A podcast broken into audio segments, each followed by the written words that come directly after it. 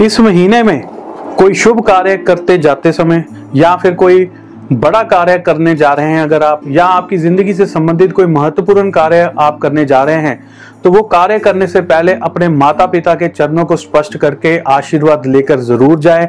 आपका जो काम है, वो 100 प्रतिशत इस महीने में बनने के चांसेस रहेंगे।